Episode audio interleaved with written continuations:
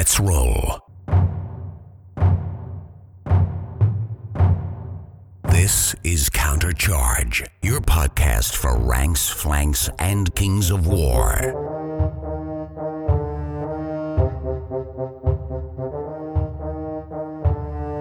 Join your hosts as they delve into the world of Pannithor and bring you worldwide coverage of all things Kings of War. Welcome to Countercharge. I'm Matt Croger, and today I'm going to take you into the campaign that is Into the Rift, run by the venerable Matthew James and Elliot Morrish of Rules Committee fame. And this is the international campaign utilising UB to play with the new rules that are in Halpi's Rift. It's important to note that any of the fluff that we talk about here is not necessarily canon. But what we're going to do is we're going to run through the fluff involved with their campaign to give people a feel of what the campaign's been all about and give a little bit of a feel about the rules as well, but also to showcase off just a few pieces of what the participants have been writing about their games. So, after every game, our participants are encouraged to write battle reports that reflect how their battle went. And so, uh, a number of people have been doing that. I'm not reading all of them today, but just a small selection. But I'm also going to introduce you to the various players of the campaign in terms of the groups. So strap yourself in, and here we go. Doran plunged the ale soaked rag into the tankard for the fifth time that morning, despite the pewter cup being as clean as it was ever likely to be. He was distracted. He always seemed distracted lately. From his usual spot behind the bar, he looked out at the distant peaks of the Halpi Mountains. He couldn't put his finger on what, but something was causing his bones to ache in a way that they hadn't since the war. For three weeks, Doran had watched battalions of soldiers trudge past the drunken pony on their way to the Halpi Peaks. There was nothing unusual in that in itself. Wait long enough in any part of Pannithor and you had good odds of spotting the banners of one army or the other before breakfast. No, what troubled Doran was the state of the soldiers coming back the other way. Some bore the unmistakable signs of battle in the frozen peaks of the mountains.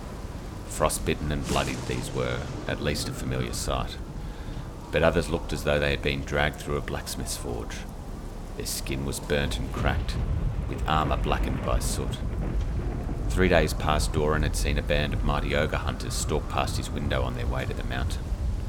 The following day, he watched in surprise as one of the hunters tore past his tavern in full flight, a look of utter terror on their face. Then there were the new patrons in his bar. It wasn't uncommon for the bank's bailiffs to use the drunken pony as a resting spot while they visited the surrounding farms to remind the occupants of their debts. Dora always made sure he was paid on time, and representatives from the family were always welcome here. Half of their specialty bottles stacked on the shelves behind him had been procured by a special arrangement with the family. More unusual were the newcomers to the region, immaculately dressed in matching uniforms that Doran didn't recognise. These strangers gave off an air of confident superiority, an illusion quickly shattered when their leader flinched and recoiled when Doran had extended a grubby hand in greeting. Doran suspected that these tra- strangers were not accustomed to spending much time in the outside world but they paid their tab and were polite enough. Besides, they seemed to know things, and Doran was no fool. He knew it was best to stay on the right side of people who knew too much. Strangest of all, perhaps, was the man in the corner hidden under a thick black cloak. When Doran had tried to start up a conversation with the man, he quickly regretted it. He raved to Doran for over an hour about how the new halfling semaphore masts were causing plague. Doran was a simple dwarf, but he knew crazy when he heard it. As he returned the tankard to the shelf above the bar for the fifth time, Doran looked out across the drunken pony with sombre eyes. Something was coming to the Halpi Mountains, and the ache in his bones told him that it wasn't good. The four institutions have marshalled their forces and have arrived at the edge of the Halpi mountain range, each set on staking their claim to the treasures below. But all is not as it seems. Advanced scouts report strange and ever changing landscapes, paths which lead to one location one day suddenly lead elsewhere the next. Ice capped mountain passes give way to the fields of burning sulphur and ash, only to be replaced by luscious meadows of wildflowers or fields of decaying corpses the next. The fingertips of every wizard within 100 miles crackle with newfound energy. There are even tales of some who have never before displayed an aptitude for the arcane, summoning great bolts of lightning from their hands. It had been assumed that the great conflict would begin once the institutions reached the rift, but they are quickly learning that reaching the rift will not be as easy as first hoped. Each of the institutions have come to the same conclusion. What is needed first is a staging ground, a firm footing on reality from where further expeditions into the Halpi Mountains can be launched. The winners of this first skirmish will stake their claim to the most promising routes through the mountain. The losers will have to content themselves with the paths less trodden.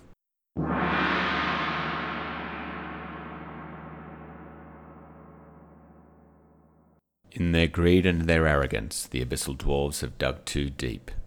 In the bowels of Pannithor, they have exposed something ancient, something dangerous. There are certain events that simply cannot go unnoticed for long. As reality bends under the Halpi Mountains, the great institutions of Pannithor stir, slowly and inevitably turning their gaze towards the rift. Beneath these mountains lies the promise of knowledge, riches, influence, and power for those strong enough to seize it.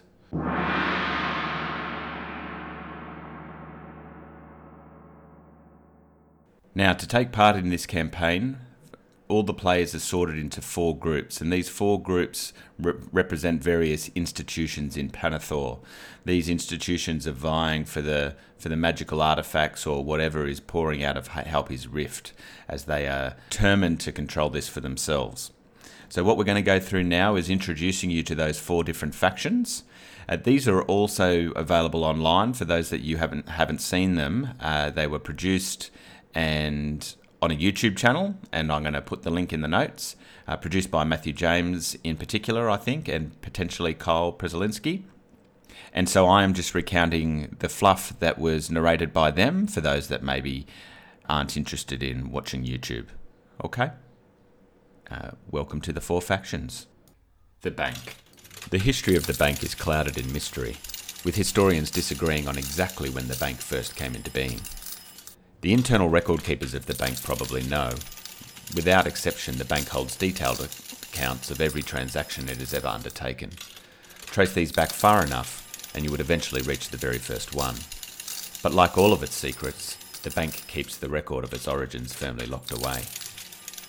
There are branches of the bank in every major city and port in Pannithor, and there isn't a kingdom, warlord, or coven that hasn't done business with them in some form. The bank is quick to offer credit to any venture that is likely to make a profit, but woe betide any who def- default on their debts. An army of bailiffs ensures that the balance is always paid in full, and the bank doesn't let a little thing like death get in the way of collecting on a debt. If you cannot pay off your dues in this life, they'll make certain that you do in the next. No one knows where the bank holds its headquarters, and the location of their vault is a secret that no one has ever lived to share. Who, or what, controls the bank is equally a mystery, although they must surely be the wealthiest individuals in all of Pannithor.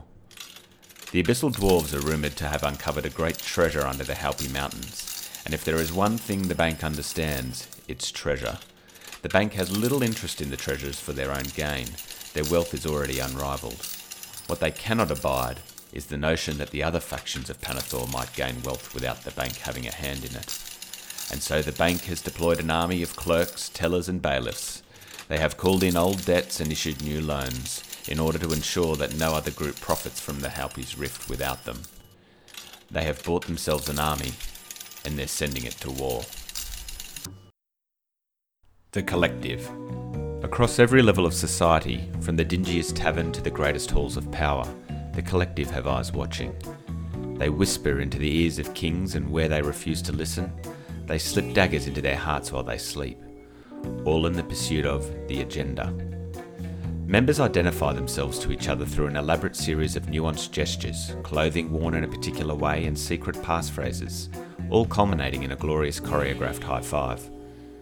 Mastering this greeting is the first great task of any collective member, and until this is complete, they cannot advance onto the later circles of knowledge. Anyone could be a member of the collective, and the exact details of membership are shrouded in secrecy. It is not unheard of for someone to try and recruit a new member, only to discover that they have already been part of the collective for many years. The collective is split into a labyrinth of multi leveled circles of knowledge and influence.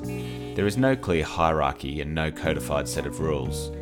All knowledge is passed on by word of mouth, with each master placing their own slight variation on the truth.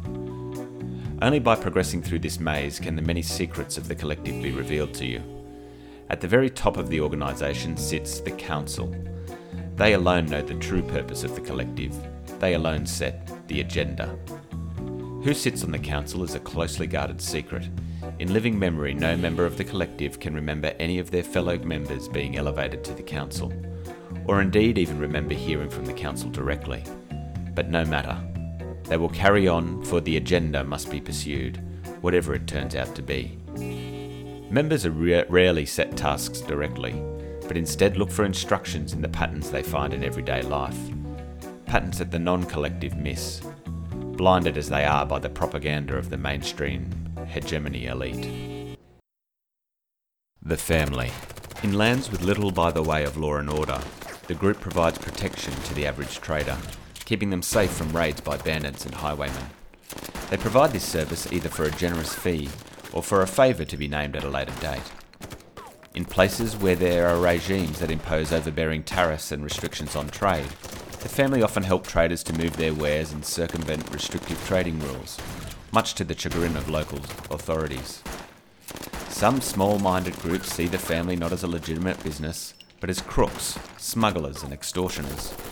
Rumour has it that the reason none of the major nations of Pannithor have been able to effectively eliminate the family is due to officials being met with unfortunate accidents or bribed so that their more controversial activities are ignored. Little is known of the family's leadership, such is the length of the organisation's chain of command.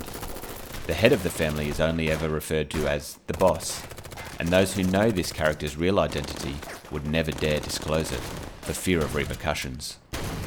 Those who work for the family come from all of Pannithor's races, whether they are individuals looking to escape a life of poverty people who owe the group a favour, or even those who are members just because they enjoy the life. All are loyal to a fault.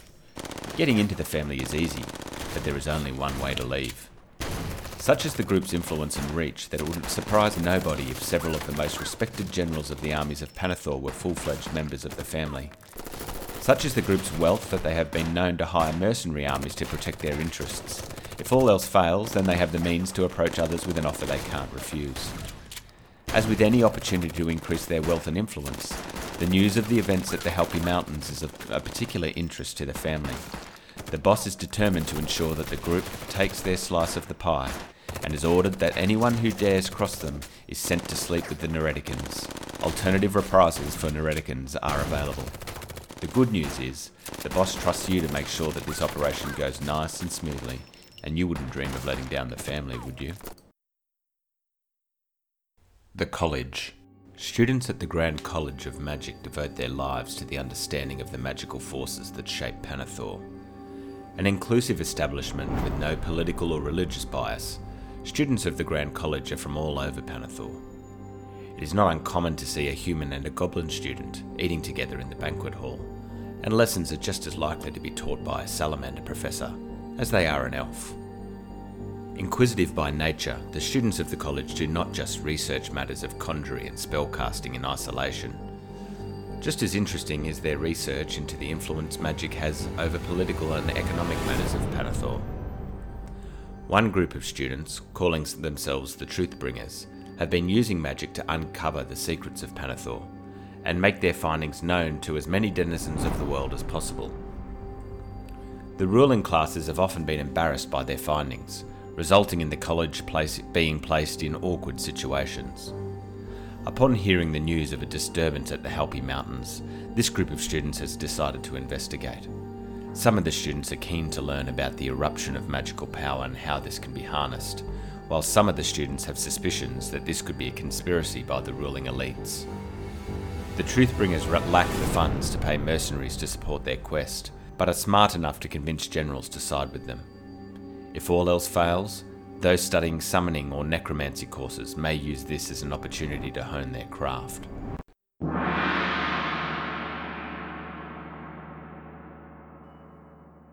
So, for those of you that haven't seen the Halpi's Rift book, it contra- contains various planes of magic, and your battles can take place in those planes. And each of those planes has special rules and suggestions for what scenarios you might play there, as well as a channeling table which you roll on depending on the amount of spell levels you have uh, to gain a special rule that you can that you can essentially cast or give to a unit or your army for the, for that turn only. So for round one of Into the Rift, it was played in the material plane using the dominate scenario. For this round, it was suggested that we play the game at 2,000 points. Now, I'm not going to read what uh, the rules of the material plane are verbatim from the book. So, if you haven't got the book, it's also now available as an electronic download. But some of the different things that you have available to you in the material plane is Alchemist Curse is back. Uh, so, there's versions of that, and it essentially works similarly to how it did before. So, it's more powerful against high, de- high defense armies than not. There's an artifact that basically reflects damage onto a spellcaster. Interestingly, in each of these planes, what happens is that um, depending on your alignment, you will have uh, monsters and mercenaries of the pl- of the various planes that are available to you, even though you may not normally be able to take at them, and they are available to you as part of your core force, not as allies, meaning that you'd be able to, you know, inspire them, cast spells on them with your main force. And so in the material plane, that is human clansmen, salamander primes, and steel behemoth.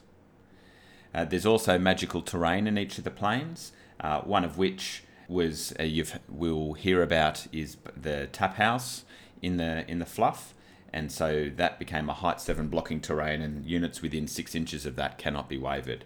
So that's an interesting thing, and because you know it from deployment, I think it's a it's a really interesting thing um, to take into account for the whole of the game. And then uh, an example from the channeling table of effects that you might get is depending on what you roll, is you may be able to give something plus one speed or give a unit plus five attacks. Uh, so there's a couple of little things that are really cool in there that can just change the game that aren't always predictable. So one of the things that some people say about Kings of War is it can become a bit too predictable. I think uh, a lot of what we're seeing in Halpi's Rift makes it a little less predictable, which in some ways I think is a good thing. Obviously, these won't all necessarily make it into Kings of War standard edition, for whatever you want to call it, but I think they're great for, for changing things up.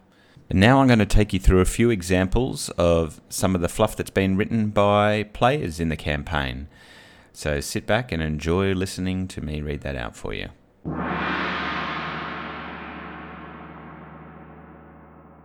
And here we have some fluff from the Venerable Benson. Unlikely Bedfellows, an excerpt from the Journal of Benson. The Rift, a fascinating mystery that demands further study. My fellow truthbringers and I have pledged to uncover its secrets, harness what energies we can, and protect any malign force from those of sinister intention. What we do know is that this monumental event is attracting many groups seeking to profit from it. To be able to compete with these groups is going to take both money and a strong arm, both of which we tr- truthbringers lack. Except maybe truthbringer Jalborn. I swear that guy spends more time lifting anvils than he does in his studies, and I'm pretty sure he is of an affluent family. All is not lost, though. We have the most important aspect one needs for such a venture unfathomable wit and cunning.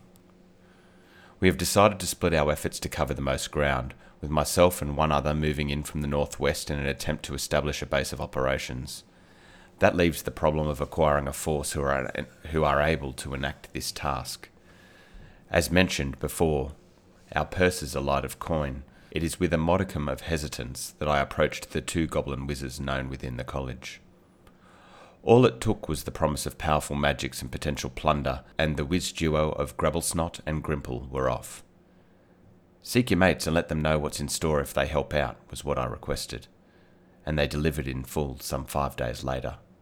Hordes of goblin sharpsticks flanked by their bigger, brutish kindred, the Luggets. A goblin bard joined the throng as well as what seemed to be the leader of the group, riding one of those filthy flea bags. Word must have spread, because there was also a couple of hordes of trolls in their midst, as well as their bruiser of a commander. Not what I would have selected had I the choice in travelling companions, but as the saying goes, beggars cannot be choosers. Perhaps their size, and more probably their smell, will act as a deterrent from those seeking to muscle in on the proposed location of our camp.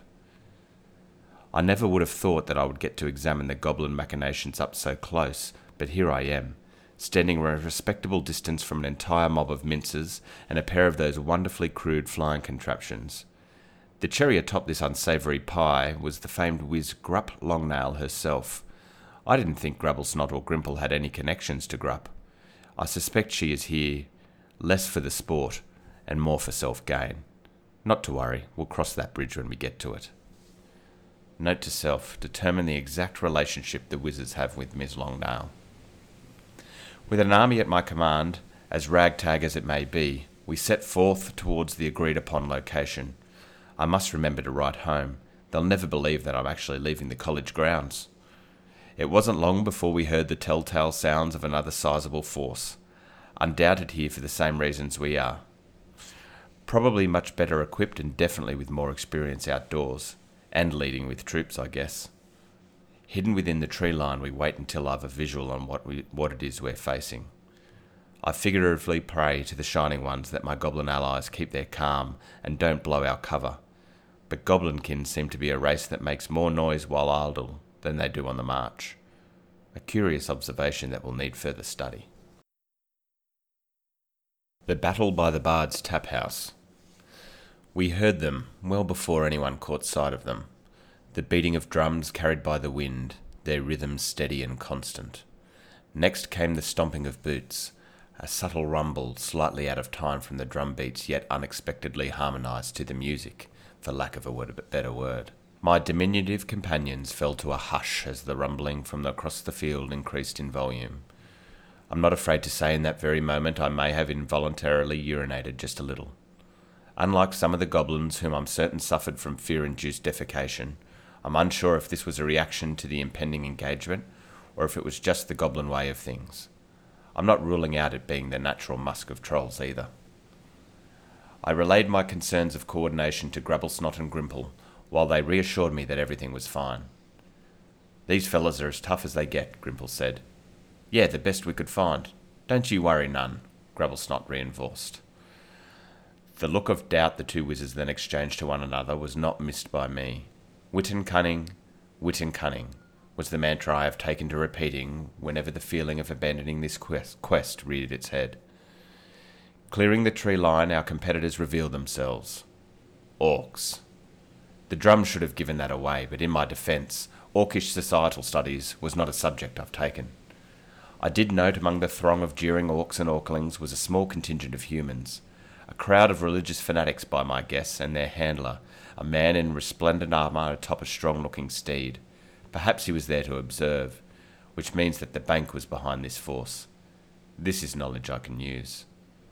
I relayed my observations to my two colleagues, and they in turn passed that to the leaders of their fighting forces.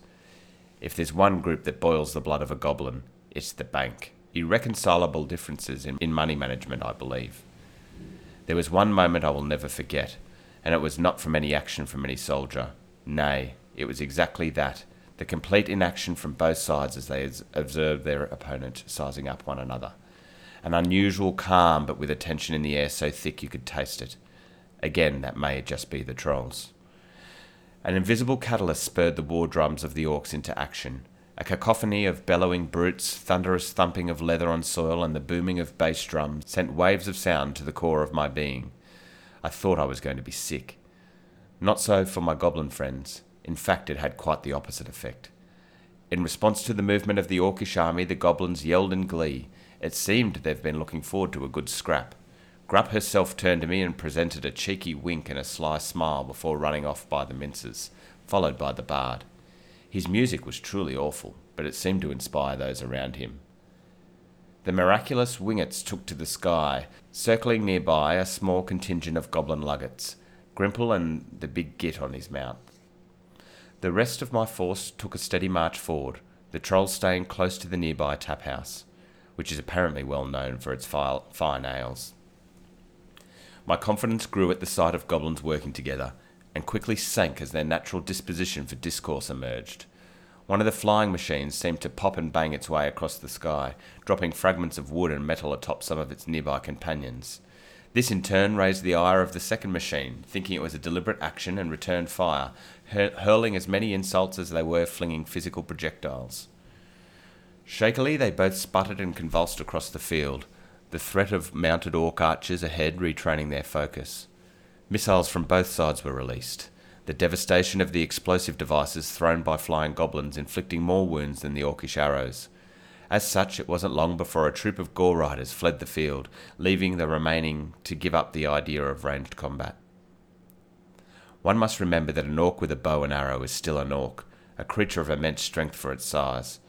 The riders provide, proving more effective in close combat than at a distance. The goblins held that charge and responded in kind, eventually routing the mounted orcs with only a few casualties.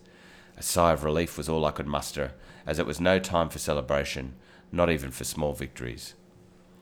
On the other side of the field, frozen by the chill winds from the north and marching across a frozen lake, the goblin horde advanced cautiously. A difficult position, to be sure, as the masses of orcs were steadily striding within range of an all out charge. The minute orklings leading the pack, expendable troops to soak any assault the goblins may attempt. The orcish war drums began to beat out of time, perhaps out of excitement or perhaps because they are orcs. In either case, the clashing of resonating thumps produced a nauseating onslaught of sound, the effect of which brought many of their own warriors to their knees, the nearby human general feeling the effect as well. He could be seen clutching his ears and made a hasty retreat away from the literal instruments of chaos. A most interesting discovery for the use of sound, and one that I must share with my fellow truthbringers. Weaponizing sound could be the forefront of militaristic technology. The general led his fanatical followers across to fill the gap left by the routing orc cavalry, his contempt and frustration clearly visible even from my post some distance away. The ensuing scrum was so tight knit with little room to manoeuvre, and when the general couldn't frighten the luggets into fleeing, turned and grounded a nearby passing flying machine, it has not been confirmed if this was his doing or if the poorly constructed vehicle was already crashing. The now unengaged goblins sallied forth and flattened the fanatic mob with ease. The bigot saw the opportunity to strike the general from behind while he was distracted, spooking the general's horse to such an extreme that it could not be calmed, leaving the field in terror. I will assume that the bank is going to have words with their representative.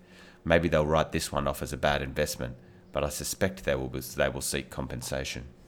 At this point, I had lost track of time. It could have been hours or mere minutes. The engagement of orc against goblin, troll against orc, seemed to last both an eternity and an instant. Recounting the events of this battle is difficult, as the massive soldiers intertwined through imprecise swings and chops. Goblin and orc both barely resembling trained soldiers, and more like a tremendous street brawl. It was hard to distinguish who had the upper hand. That said, I was both surprised and impressed with the goblin ability to use the terrain to their advantage. Many an orc charge was made through bramble and barricade, over slippery ice fields or slowed by trees.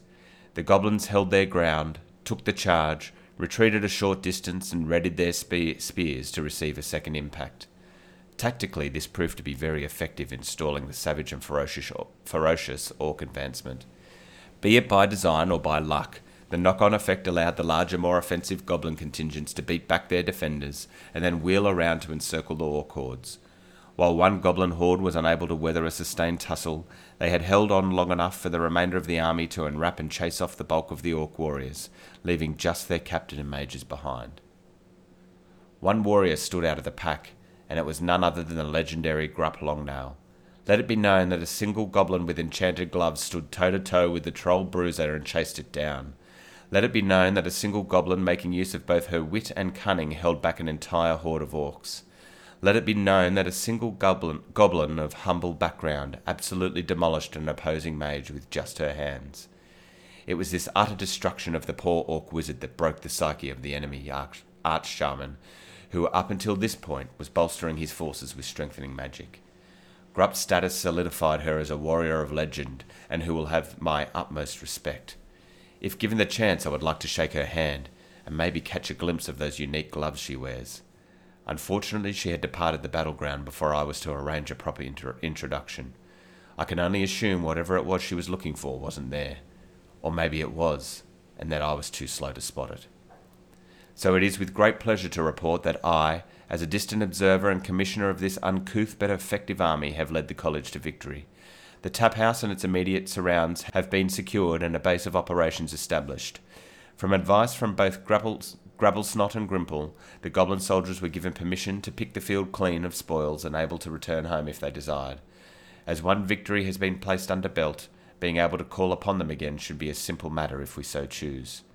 If there is one regret I have, it is that we did not employ a witness that could attest to my achievements on this day. Once I return home and recite my experiences, I believe they will just be dismissed as a flight of fancy. As such, I will persevere and continue down this dangerous and exciting path, but will endeavour to bring back evidence. This is just the beginning of an extraordinary adventure. I'm Elliot Morris, the acceptable third of the Northern Kings and new RC member, and you're listening to Countercharge. And next we have a piece from George Kay. Angarak shifted his position for the fifth time in as many minutes. This backwater drinking hole was not to his tastes, and the ancient wooden stool he was forced to perch on was not at all what his delicate backside was used to. He had tried asking the surly dwarf with the filthy dish rag for some sort of cushion, but the cushion he produced was so riddled with lice that he preferred numb buttocks to itchy ones. Still, he thought, you go where the bank sends you, and you collect from whoever the bank tells you to collect from. Today he was collecting from someone unusual. Or was that something? People often thought that the bank was only interested in money, and they were right. What they didn't think about was what the bank was willing to pay to get out to get it. They wanted whatever was here in the Halpi Mountains, but so did everyone else. They couldn't just pay anyone to fight there, so they had him thinking outside the box. It was time. He stepped out into the yard and flinched as four chickens and a very angry goose, startled by his approach, clucked and hissed as they darted away. It was time to buy an army for the bank. Although unutterably vast and unfathomable in its reach, the bank was in its essence simple. It gathered wealth. Vast hoards of gold and precious items were hidden away in the vaults all over Pannithor. What most people didn't realise was that if that was the only thing the bank dealt with, there would be vast numbers of people, creatures, and monsters that the bank couldn't control. Without control, there wasn't certainty, and without certainty, wealth was fleeting. He sighed as he approached what seemed the right spot just outside the inn. He drew the dagger ever so carefully and prepared himself. The alcohol running through his veins made him stagger slightly, but it also protected him from what was coming next, because who else but a drunk or a madman would do what he was about to? The dark pitted metal seemed to gleam in the evening as he drew it downwards and felt rather than saw the stuff of reality begin to rip and tear. The creature that stepped through seemed to regard him with pure hunger. Shadows seemed to dance around it where there shouldn't have been any, and it began to reach forward. Quickly he raised the dagger and slurred. I'm the one. I bore, brought you. It paused as another creature stepped through the portal. This one thinner, taller, and faster. The depths of darkness where he felt their eyes should be regarded him. He pointed across the valley where more troops were marching by the inn. Over there. Your payment is over there. They both turned. Suddenly, without warning, all manner of creatures began to burst, burst forth through the portal and skitter and crawl outwards into a sort of battle line. Their eruption had not gone unnoticed, and the other force began to turn. As he looked across, he realized he had made a big mistake. It wasn't an army of the living, feeling creatures, but an army of the dead. Would the Night Stalkers even be able to feed? Opposite, the shambling mass of skeletons and zombies formed up, and furthest away a vast mass of horsemen drew up. From amongst them a single warrior emerged and headed straight for the Night Stalkers. The Night Stalkers were drawn to it, and the Dream Hunter flew at him almost madly. He had to be a vampire to draw it out that way.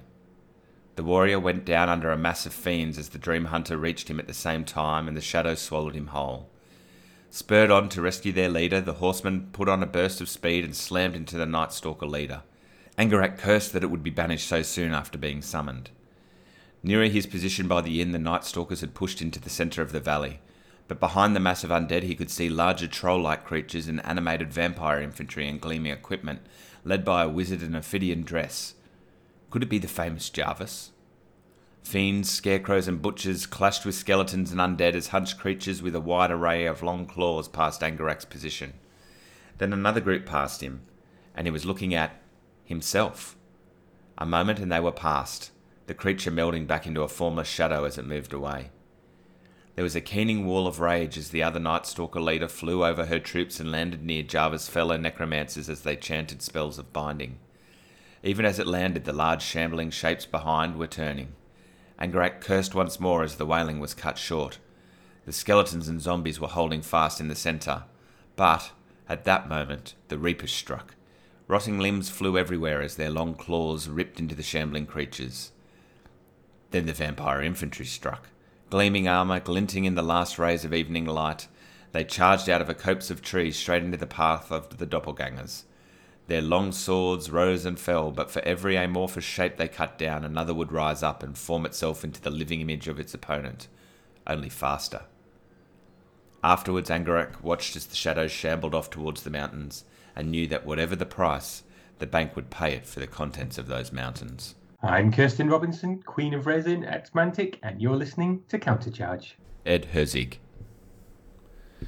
Snowbeam Moonflake looked up from the dried grass bracelet she was plaiting as they trudged along through the icebound valley. She pouted angrily to herself, thinking of how she should have been spending her summer on the Druid Festival circuit in the warm south, dancing, enjoying fireside mead and mushrooms in the evening glades, and getting to know those chiselled cheekboned Sylvankin boys that she had been admiring from afar for several summers. If only she could only get them to take their minds off their bloody archery contest for long enough to pay her some attention, that is. Instead, the Green Lady had sent her on this wild goose chase to the far north to discover the truth about the rumours of a lava rift seeping magical energies into the atmosphere. Snowbeam thought it was probably just fake news. There was no sign of any hot, lava filled rift anywhere here. She rather wished there was as she wriggled her numb toes inside the lovely embroidered moccasins that were the only footwear she had thought to bring on the expedition. She had just come of age and passed the initiation into the Fellowship of the Druids. It had been touch and go. When it looked like her surge spell was going to fail completely, it had been touch and go when it looked like her surge spell was about to fail completely, but she just about managed to shift the test shambler, if only by an inch. Thank the Green Lady that she had brought her conjurer's staff to the test. God, how she hated the shamblers twiggy, gnarly, dumb, slow moving creatures. But here she was, far from home, stuck with no human company in the middle of a forest with them. Then there were the two giant tree herders, but they were like nightmare parents, looming over you. The Wilt father, the grumpiest, grumbliest daddy anywhere. Somehow he always managed to put everyone around him in a vicious mood. Then there was the herder mother, with her nurturing radiance and patronising smile, as she showed Snowbeam how to surge shamblers huge distances. She pretended it was part of her education, but really she knew she was just showing off, as Snowbeam well knew. She liked the Pegasi and unicorns better, though the unicorns were annoying in their own way, testing the new spell they had learned that they claimed would allow them to win any fight without even having to come into close combat. Alchemist Curse, they called it. To Snowbeam, a spell with that name had no place in a nature army, but no one ever took any notice of what she thought. Snowbeam's sulking musings were suddenly cut short by a glint of sunlight on angel wings, as without warning the slow moving grove was attacked from the sky by the flocks of Elohi. Snowbeam only had time to glimpse their beautiful impassive faces and to think to herself, surely they should be on the same side, not enemies, before running to cower under the eaves of an abandoned building they had been passing when they came under attack. In only a few minutes it was all over, as tree after tree crashed to the ground. The alchemist's curse that the unicorns had been boasting about fizzled ineffectually before they too were hunted down. When the outcome was no longer in doubt, Snowbeam summoned all her magical energies to send an avatar of herself into combat with the enemy wizard, and slipped away into the frozen forest undetected while the enemy was distracted. It has been a bitter defeat, but at least now she could go home and try and hook up with some of those elven boys she'd been dreaming about. I hope you enjoyed that little delve into the rift. I'll be back after round two with some more fluff for you. And until next time, keep countercharging. Thanks for listening, and we'll see you next time on Countercharge. Please let us know what you thought of the show by emailing us at counterchargepodcast at gmail.com, on Twitter at countercharge15, or by commenting on the Countercharge Kings of War podcast Facebook group. If you enjoy the show, you can help others find out about it by leaving positive reviews on iTunes. Until next time, keep countercharging. Music is a composition of Kevin MacLeod and is licensed under Creative Commons.